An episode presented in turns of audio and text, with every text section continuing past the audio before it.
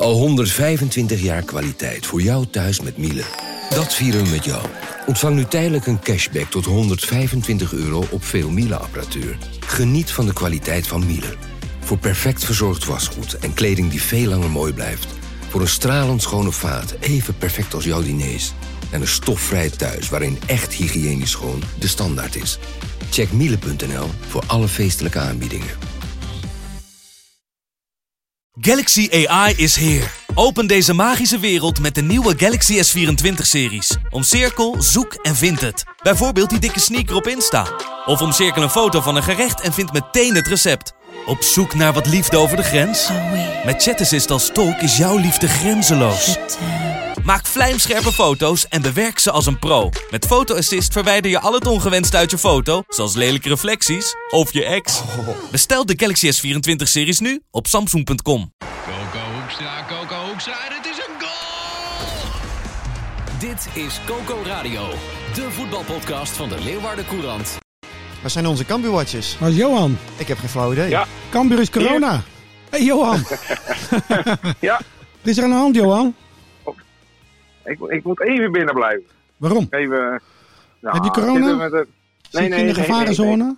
Nee. Maar een dochter, die haar vriendin op school, die is positief getest. Dus wij moesten vanochtend even zelf voor een test. Oh. En dus vanochtend volgens de richtlijnen van het RIVM. Ja. Dus die is wat verkouden. Nou ja. En hoe lang moet je nu wachten? Ik ben altijd verkouden. Hoe lang moet je nu wachten op een uitslag? Binnen 24 uur. Dus, okay. Ik hoop dat wij morgen allemaal de straat weer op kunnen. Oké. En gaan ze jou bellen of moet jij ze bellen? Ik heb zoiets namelijk nog nooit gedaan. Dus ik ben benieuwd hoe dat gaat in de praktijk. In dit geval worden wij gebeld. Normaal dan kun je op je DigiD inloggen. Ja. Maar zij heeft geen DigiD. Dus we worden morgen of overmorgen gebeld. Binnen 48 uur. Oké. Nou, veilig. Is het niet goed, dan zitten we 10 dagen binnen, Renze. Dus, mag jij naar Cambuur, Renze? Ja, maar Cambuur wordt ook live op televisie uitgezonden. Toch? RKC, toch, deze week? Beker? Ja, deze week RKC, ja. Dus, maar het is wel een pikant potje, toch? RKC. Ja, dat is wel een potje. Maar ja. Kijk, dat zijn de ploegen die eigenlijk vorig jaar van stoel moesten verwisselen. Hè? Dus Cambuur wil wel even zien... hoe ze ervoor staan ten opzichte van RKC. Ik kan me wel voorstellen dat er wat revanchegevoelens leven in Leeuwarden, toch? Ja,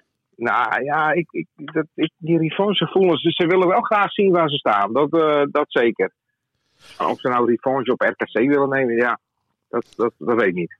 Nou, als ik dit weekend de Eredivisie een beetje heb gevolgd... dat kan Cambuur niet meer staan. 0-0-13, dat was Cambuur toch niet overkomen? Ik denk dat Agnes Winkels bij Cambuur op de bank had gezeten. Ja. Allemachtig. Oei. Dus daar gebeurt. Ja, maar ja, dat was echt... Oei. Maar op een of andere manier denk ik dan wel van... is het competitievervalsing? Is het... Heerenveen wilde vorige week al niet voetballen tegen Ajax. Nu hadden ze in Limburg er geen zin in. Komend weekend moet Ajax weer tegen een Limburgse ploeg. Volgens mij tegen Fortuna. Nou... Ja, het is natuurlijk wel leuk, zo'n 0-13, maar ik denk niet dat het goed is voor de competitie, toch? Ja, dat bedoel ik. Jongens, weet je, we moeten ons natuurlijk nu wel zorgen maken. Hè? Als het 13-0, kijk, als de Graafschap met 18-0 van NAC wint, is alles kan alsnog de periode kwijt. Ja. Leg nog even uit hoe het zit, Johan. Nou ja, Cambuur heeft in principe de eerste periode binnen. Ja. Alleen de Graafschap kan nog gelijk komen in punten. Mm-hmm. Alleen het doelsaldo van Cambuur is 18 doelpunten beter. Ja. Dus ja, je kan er eigenlijk wel van uitgaan dat... ze moeten nog tegen NAC. Nou ja, bij NAC hebben ze... Heel veel corona. Maar toen hebben ze hard geroepen van dit is competitievervalsing. Dus ja, als NAC daar 18-0 onderuit gaat, dan doen ze zelf mee aan competitievervalsing. Dus dat gaat niet gebeuren. Ja. Dus Cambuur heeft die periode wel binnen. En €60.000, hè, dat is een fikse sponsor. Dat is lekker meegenomen. Zeker in deze tijd, financieel onzekere tijden. Als je dan Ja, 60.000 kan bijschrijven. Henk de Jong zei al van hier kunnen we onze coronatesten mee betalen. Maar als het nou 18-0 wordt en ik heb daarop gewet, loop ik dan helemaal binnen? Ja, daar heb ik nog niet naar gekeken, nee, Renze. Maar nee, ik zou dat geld in een zak houden. Ja, hè? Ja. Ik zou daar gewoon een flesje witte wijn voor kopen. Drink je niet. Flesje rood, flesje wit. Lekker hoor. Maandagochtend, prima. Ja. Hey, even, dus, nou, we hadden het net over die 0-13, maar een ander hoogtepunt was, Sander, dat ongelooflijk mooie goaltje van Kongolo. Ja, van Heerenveen tegen Emmen. Ja, allemachtig. Hij waande zich even Bergkamp, hè? Nou. Ja, het was een bewustzijn, zei hij. Ja?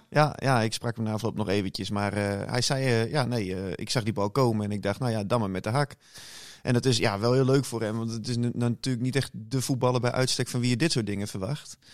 Nee, ik zie hem eigenlijk nooit zo technisch, zo bekwaam, zo geniaal. Nou, hij is vooral een breker op het middenveld en die heb je ook nodig. Maar dit deed hij wel heel knap.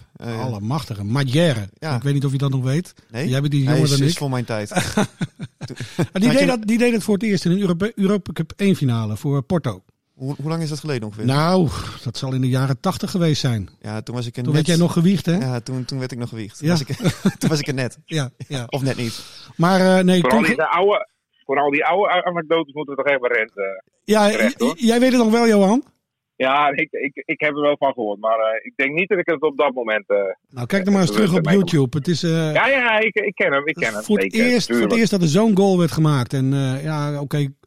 Kongolo stond er een soort iets andere hoek, maar wel dat bewegingje met dat... Ja, hij deed het echt fantastisch. Ja. Hij deed het echt fantastisch. Ja. Maar ik moet eerlijk zeggen, kijk, dat was eigenlijk het hoogtepunt sportief gezien dan vanavond. Ja, vertel. Nou, was het een lange zit? Nou, ik vond in het begin Emmen vooral leuk voetballen. En moest Heerenveen er zelf achteraan lopen. Maar je ziet toch... Verdedigend staat het gewoon goed daar. Mm-hmm. En dan kun je ook een keer de onderliggende partij zijn. En dat zal heel vaak gebeuren dit seizoen. Alleen dan is het wel lekker op het moment als je die bal dan krijgt... dat je met Joey Veerman, die ballen weg kan leggen... met Mitchell van Bergen en nu ook Nygren, die het aardig deed, vond ik... Ja. Heb je snelheid voorin. En je hebt gewoon een goede spits, hè? Ja. Dat scheelt ook. Ja, zeker. Henkie Veerman. Ja, hij zei van... ik zei tegen hem van... Goh, als je deze lijn nou doortrekt... Hè, dan kom je op 21, 22 doelpunten uit...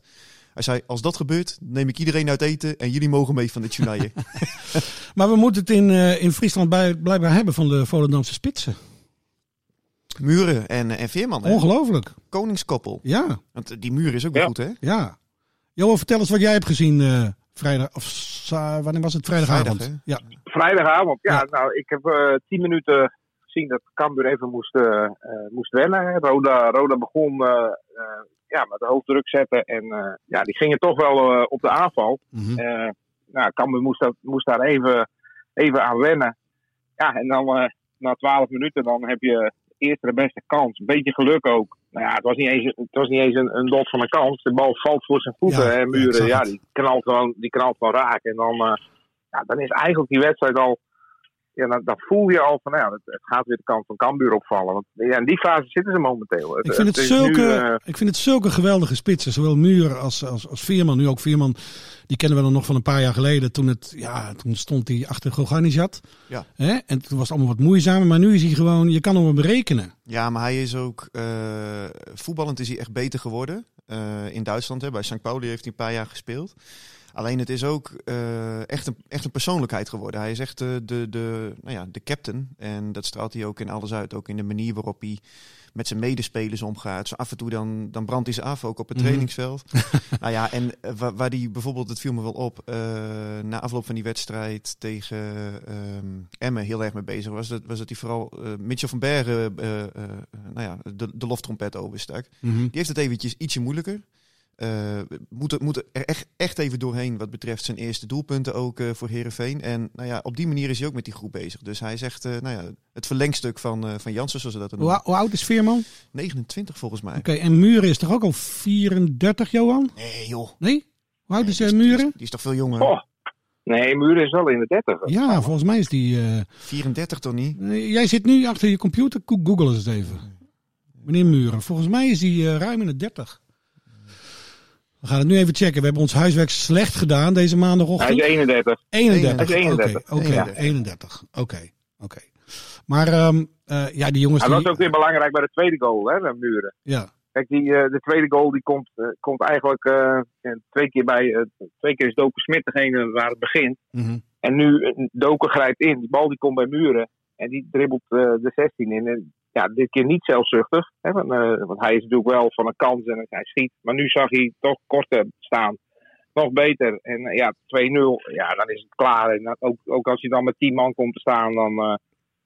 Cambuur heeft gewoon nu weer een beetje de vorm en de glans van vorig seizoen. Dus ja, even wachten. Mooi gezegd. Helmond Sport, dat denk ik ook, ja. De tweede helft tegen Helmond Sport uit. Dat is echt een keerpunt geweest. Heeft het gedonderd in de rust. Henk de Jong heeft even gezegd wat hij ervan vond. En in de tweede helft liepen ze eroverheen. En daarna het begint weer wat te sprankelen. Oké. Nu we je toch aan de lijn hebben, Johan en Sander zit hier. Jullie zitten allebei in die betaald voetbalbubbel, mag ik het zo zeggen? Maar gaan we de competitie uitspelen? Als ik zie wat er dit weekend allemaal aan coronagevallen is bijgekomen. In het betaald voetbal in het algemeen. Ja, Sander, zeg het dus. Gaan we de competitie uitspelen? Ja, jij bent de man met de glazen bol, Johan. Nee. Ja, Johan. Kijk, uitspelen, dat denk ik wel. Maar of we gewoon... de komende weken of het door gaat. Het kan best een tijdje stil komen te liggen. Dat denk ik wel. Het schiet nu alle kanten omhoog. Ja, neem alleen maar jouw geval. Je voelt je kerngezond, maar je kind is waarschijnlijk in aanraking geweest met corona. Maar dat geldt natuurlijk ook voor een hoop voetballers die een gezin hebben. Wiens kinderen ook naar school gaan en die ook... natuurlijk, zo'n bubbel bij een betaald voetbalclub reikt ook maar tot zover. Hè? Ja. Want ze doen er alles aan om zoveel mogelijk mensen bij die selectie en staf weg te houden. Dat geldt ook voor de medewerkers op de club. Je hebt ook zones in het stadion. Volgens mij is dat bij Cambuur ook zo, waar alleen maar spelers en staf mogen komen. Daar mag verder ook niemand anders in. Mm-hmm. Alleen, wat jij zegt, Rens, dat is natuurlijk waar. Die jongens die gaan op een gegeven moment naar huis. En die gaan ook naar de supermarkt. Dus je kunt het gewoon niet uitsluiten. En ik denk dat je straks gewoon in de competitie wel grote verschillen gaat zien met bijvoorbeeld een PSV dat straks bij wijze van spreken 13 wedstrijden heeft gespeeld. Terwijl een Sparta er misschien 8 of 9 gespeeld zou hebben. Ja. Dus dat denk ik dat het wel een reëel scenario is. Ja, als je gisteren alleen maar keek naar de bank van PSV. Er zaten 2 keepers en 3 wisselspelers, geloof ik. Dat is toch eigenlijk een grote club als PSV onwaardig. Ja, we gaan een beetje terug naar de juniorentijd eigenlijk. Hè? De B3 van PSV eigenlijk qua bank. Ja, ja. Nee, maar dat ga je heel, heel veel vaker krijgen. Zeker als je met Dordrecht of zo, dat soort clubs. Cambuur en Heerenveen hebben dan nog wel selecties met voldoende profvoetballen, zullen we maar zeggen. Alleen bij dat soort kleinere clubs, dan verval je al snel echt in semi-profvoetbal. Ik ga de vraag toch stellen, Johan Stobbe. Ja. Als, Cambuur staat nu weer bovenaan... Stel dat de competitie weer wordt afgelast, gecanceld. Ja. Dat die niet telt. Kunnen ze dat in Leeuwarden aan? Oeh. Nou, ik denk dat er dan, dan de stad even te klein is. Maar daar moeten we toch nog maar niet op vooruit lopen. Hè. Het is natuurlijk nu wel gezegd van... het loopt zo op. Ik moest er toch aan denken. Het loopt wel op. Dus ik denk niet dat Rutte morgenavond tijdens de persconferentie al... iets over betaald voetbal gaat zeggen, maar ja. Nee, maar ik denk, Rensen, in dit geval... kijk, als jij het nu gaat stilleggen en daarna loopt het weer naar beneden... dan zou je ook weer op een gegeven moment kunnen opstarten. Ja. Dus je kan nu echt nog niet zeggen van... die competitie gaat niet door. Ik vrees meer voor het amateurvoetbal. Ja. Maar die competities niet worden... daar gaan de verschillen nu al zo omhoog. Nee. En daar ligt het al stil. Dus dan moet je straks zoveel in gaan halen. Nou, ik denk dat dat eerder voorbij is. Ja. Gosje mikken. Het is niet te hopen, maar ja. Het is somber. Een sombere tijd blijkt nu nog steeds. Ja, aan de andere kant is wij zijn natuurlijk wel in de bevoorrechte positie dat we nog naar voetbalwedstrijden mogen. Ik weet niet hoe jij dat ervaart, Sander, maar het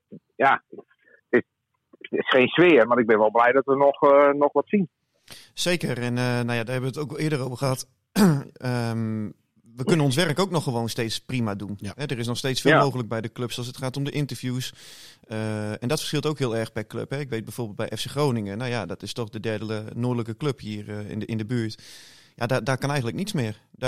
De trainingen zijn besloten. De spelers die mag je niet meer spreken. Is dat zo? Ja, nee, dat is echt zo. Zo? Dus en ook naar persconferenties na afloop. Dan schuift daar alleen maar een speler samen met Danny Buijs achter de desk aan. Dus, en dan moet je online spreken of mag je in de perskamer wel een vraag stellen? Je mag dan wel in de perskamer komen, maar het is volgens mij niet meer mogelijk om in het voortraject fysieke contacten met de spelers te hebben, fysieke interviews af te nemen. Wow. Dus dat is beduidend strenger dan bij de Friese clubs. Ja. Hey Johan, waar komt dat door dan, Sander? Denk je dat zij daar gewoon ook denken van nou, het komt bij ons mooi zo uit, we doen het nu zo? Nee, ik denk dat ze gewoon vooral heel voorzichtig zijn en gewoon alles zoveel mogelijk willen uitsluiten. En wat dat betreft is het een beetje zoals het in de top gaat eigenlijk nu hè, bij Groningen. De Real Madrid van deze wereld. Maar ik denk niet dat ze dat doen omdat het zo goed uitkomt. Maar vooral omdat ze gewoon, net zoals iedereen, totaal niet zitten te wachten op selecties zoals NAC Breda vorige week. Hey Johan, succes met je test, met de uitslag van de test morgen. Ja, joh. Oké, fijne maandag verder. Jo, oké, ja. Hoi. Nou, laten we hopen dat hij snel beter wordt. Of tenminste, hij is niet ziek, maar je weet maar nooit. Mm-hmm. Even kijken. Hoe is het qua corona bij Heerenveen eigenlijk, qua update? Nou ja, er is helemaal niets eigenlijk. Ze worden elke week getest. Nou, dat is afgelopen vrijdag ook gebeurd. En al die testen die waren negatief. Dus wat Heerenveen betreft is het nog heel rustig. Wat wel een hele mooie actie was trouwens, daar wil ik toch nog wel even aandacht aan besteden, was natuurlijk de berenactie, hè? Ja, 15.000 knuffelberen. Ze zijn allemaal verkocht ook. Dus dat was een geweldige actie. Hoeveel heeft dat opgeleverd? Volgens mij €230.000 voor Kika. Dus okay. Dit is een van de meest succesvolle marketingcampagnes volgens mij van de laatste jaren geweest bij de club. Dus volgens mij kun je nog steeds die beren nabestellen op de website van Kika. Totaal andere vraag, Sander. Ken je Gert-Jan Verbeek? Dat ken ik wel een beetje. Ja. Er gaat een verhaal dat Gert-Jan Verbeek mogelijk, dat wordt binnenkort gepubliceerd, de nieuwe technisch directeur wordt van Cambuur. Oh ja? Ja, ik heb Eddy van der Leij aan de lijn. Eddy, goedemorgen. Goedemorgen, Rensen. Je brengt het wel heel mooi, hè? Eddy is de auteur van de biografie van Gert-Jan Verbeek, mag ik het zo zeggen? Ja, min of meer. Weg voor zijn raap. Juist. Gaat hij eten. En verbaas je niks. Die komt binnenkort uit. Ja, eind november. Eind november, vlak voor Sinterklaas.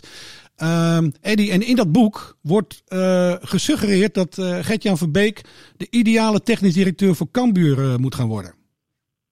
Ja, ik ben met Gert-Jan allerlei mensen afgegaan om het gesprek aan te gaan. Met criticasters, met vrienden, met allerlei figuren uit de voetballerij en daarbuiten. En één daarvan is Johan Derksen. Daar zijn we op bezoek geweest. En dat gaat lekker hard tegen hard natuurlijk, ook in dat gesprek. Mooie interactie, maar op een gegeven moment zegt Johan van... Ja, eigenlijk zou jij bij Heerenveen de algemeen directeur, moet ik zeggen, moeten worden. Hè, om die club weer op te stuwen in de vaart- en voetbalvolkeren. Maar die nemen je niet vooralsnog. En eigenlijk lijkt mij de rauwe volksclub Cambuur een betere optie. Feyenoord in het klein.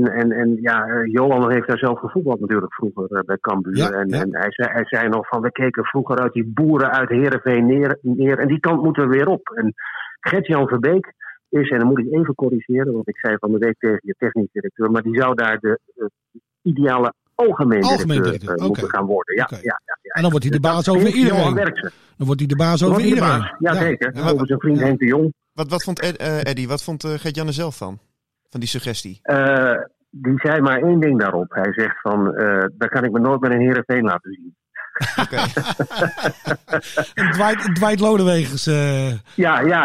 Dan wordt hij met pek en veren de tent uitgejaagd. Maar nee, daar reageerde hij in zoverre niet nadrukkelijk op. Dat, omdat hij ook wel weet dat vloek in de kerk is, min of meer. Maar goed, dat is de mening van Johan Derksen. En je ziet dat wel gebeuren. En hij zegt ook dat Cambuur natuurlijk een club is met een enorme potentie. Dat er maar niet uitkomt in de loop van de jaren. Nou ja, goed. En in dat proces zou Gert-Jan dan een mooie rol kunnen vertolken. Dat is een beetje de achtergrond. Ik zie dat bij Cambuur nooit gebeuren. Niet alleen omdat dat Gert-Jan onlosmakelijk verbonden is met zijn Heerenveen achtergrond. Alleen ook omdat Cambuur heeft directie, zowel op technisch gebied als op algemeen gebied. Hè, met Achtergaaf als algemeen directeur en Foukeboy als de technische man. Ja, die hebben dat nu eindelijk uitstekend voor elkaar eigenlijk. Hè? Nadat het toch heel wat jaartjes onrustig ook is geweest in Leeuwarden. Nu klopt dat allemaal. Dus, het gaat daar ook uitstekend natuurlijk. Dit is de suggestie van Johan Derksen. Dat wil niet één op één zeggen dat we dat zomaar even... maar waar ik wel benieuwd naar ben, Eddy. Want Gert-Jan, zijn ambitie is natuurlijk... dat heeft hij wel vaak uitgesproken... om of technisch manager of directeur te worden... of algemene zaken te gaan behartigen. Want jij kent hem nu natuurlijk goed. Hoe schat jij dat in? Want ja, zoals ik Gert-Jan toch wat heb leren kennen... en zoals hij toch ook bekend staat... is dat het nou niet... Hij heeft nou niet echt het meest buigzame karakter van het noordelijke halfrond. En dat denk ik dat je dat wel moet hebben in zo'n job, toch? Ja, nou ja, goed. Ik ben ook bij Riemer en Foppen geweest met Gert-Jan voor dit boek. Hè. Dat mogen duidelijk zijn. Dat zijn zijn leermeesters geweest in het verleden. En ja, die zeggen ook, en dat zegt Derks eigenlijk ook, dat hij een ideale... algemeen directeur is niet een voorzitter. Een voorzitter is een verbinder, die moet met iedereen kunnen. Maar een algemeen directeur, die mag dominant zijn. Dus Johan Derksen zegt het niet alleen. De grote voetbalkenners van Friesland, Riemer en Foppen, zeggen het ook. Ja, maar dat beperkt zich tot Heerenveen dan. Hè? Dus niet, die durven het woord Cambuur niet in de mond te nemen in deze correctie. Maar nee, die zeggen dus wel, als je het hebt over Heerenveen... want dat is natuurlijk eigenlijk de droomjob ook voor Verbeek zelf. Kijk, hij is Mr. Heerenveen min of meer geworden in de loop van de jaren. Heeft daar natuurlijk gevoetbald, heeft daar met succes getraind... assistent, jeugdtrainer, een boksschool gehad in Heerenveen, heeft er gewoond... Dus hij is Heerenveen geworden. Maar waarom zou hij een geschikte leidinggevende zijn op die post als algemeen directeur? Omdat hij duidelijk is, een visie heeft, een missie heeft. Dat zijn allemaal dingen die worden gezegd door de mannen die hem omringen in dat boek. Maar ook door hemzelf. Hè. Hij zegt overigens niet met dédain van ik ga dat wel even doen. Want hij heeft het natuurlijk nog nooit bewezen in zijn leven. Maar hij denkt dat hij het kan. En hij denkt dat hij op grond van het feit dat hij iedereen kent in Heerenveen, de cultuur van de club, de mensen, noem maar op, denkt hij. En dat denken die andere twee, hè, de iconen Foppen en Riemer, die denken ook dat hij daar het beste sturing aan kan geven. Die hebben natuurlijk een groeiende hekel tussen aanhalingstekens aan de huidige machtshebbers. Dus met andere woorden, zij vinden Verbeek de man voor de toekomst op die plek. Alleen in de huidige situatie gaat het niet gebeuren. Hè? Want dat ziet Verbeek zelf niet gebeuren. Dat met de huidige voorzitter, de RKC. Ze hebben natuurlijk, dat is al onbekend, 2 jaar geleden hebben ze geprobeerd een vinger in de pap te krijgen. Een plan geschreven.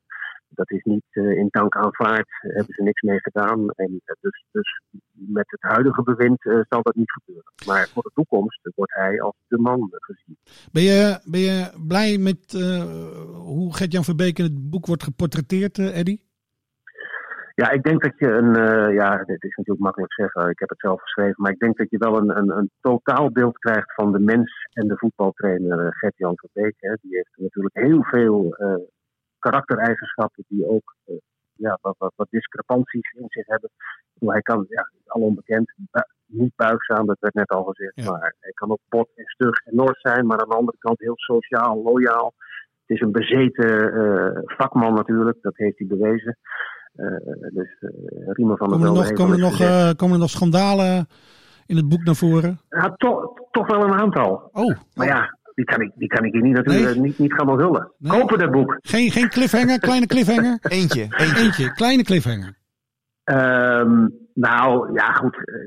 Kijk, met Verbeek wordt gezegd dat je niet kunt lachen. Maar hij komt in dat boek, los van het feit dat hij die enorme vakman is, komt hij ook naar voren als een Bourgondier, als een levensgenieter. En er zitten allerlei geweldige anekdotes in over zijn verleden.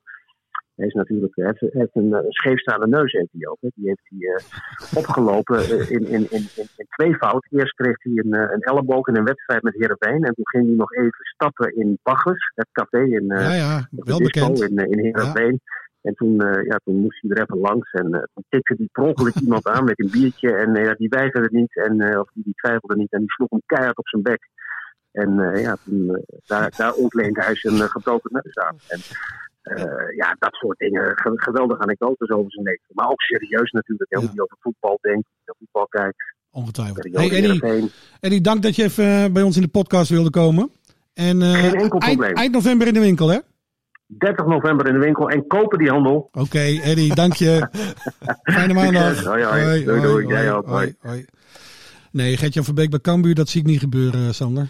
Nee, ik denk wel dat die op het moment als die supporters van die tribunes afkomen, dan gaat Gert-Jan niet wegrennen, hoor. Nee. Die blijft staan. Nee. Hey, de voetbalweek. Nog even kort doornemen. We gaan Heerenveen gaat bekeren morgen tegen avond. Top. Ja, tegen Topos. Ja.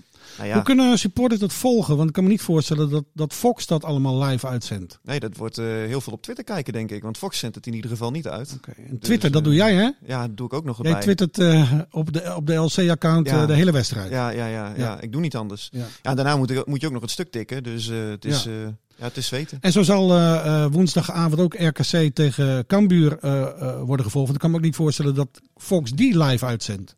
Ik denk het ook niet. Maar goed, dat moeten we nog maar even gaan checken. Ja. En dan komende zondag Sparta uit, hè, voor Heerenveen. Kunnen ze weer puntjes pakken? Nou ja, ze staan er goed voor. 4e man. Ja, wie had dat gedacht, hè? Ja. Maar goed, laten we wel gewoon een kanttekening plaatsen. Dat zegt Johnny Jansen zelf ook trouwens. Het voetbal is gewoon nog vaak ronduit matig. Mm-hmm. Alleen, het staat achterin goed. En ze hebben voorin wat jongens die het verschil kunnen maken. Maar er moet niets tegen gaan zitten. Hè? Nee. Nu had je die Nigren, die verving Arjen van der Heijden. Nou, die kun je nog 1-op-1 vervangen. Maar daarna houdt het ook wel vrij snel op, denk ik, hoor. Ja. Dus... Maar gaan ze de beker winnen? Nee joh, natuurlijk niet. Vond ik een paar jaar geleden, was dan de doelstelling, hè, toen Jan Olderiekerink nog was. Eerste 8 competitie en de laatste 8 bij de beker. Ja. Ja, nu zien ze bij de club zelf ook weer van, dat slaat natuurlijk helemaal nergens op. Nee. Want Heerenveen had in dat seizoen, hadden ze 3 keer een amateurclub. En toen zei Olderiekerink, ik heb in ieder geval de doelstelling gehaald. Hey Sander, dankjewel. We zitten 25 minuten over sport te praten op deze maandag. Volgende week doen we het gewoon weer. Coco Radio. Fijne week verder. Hetzelfde. Yo. Dit was Coco Radio. Abonneer je via Spotify en iTunes en je krijgt altijd de nieuwste aflevering in jouw feed.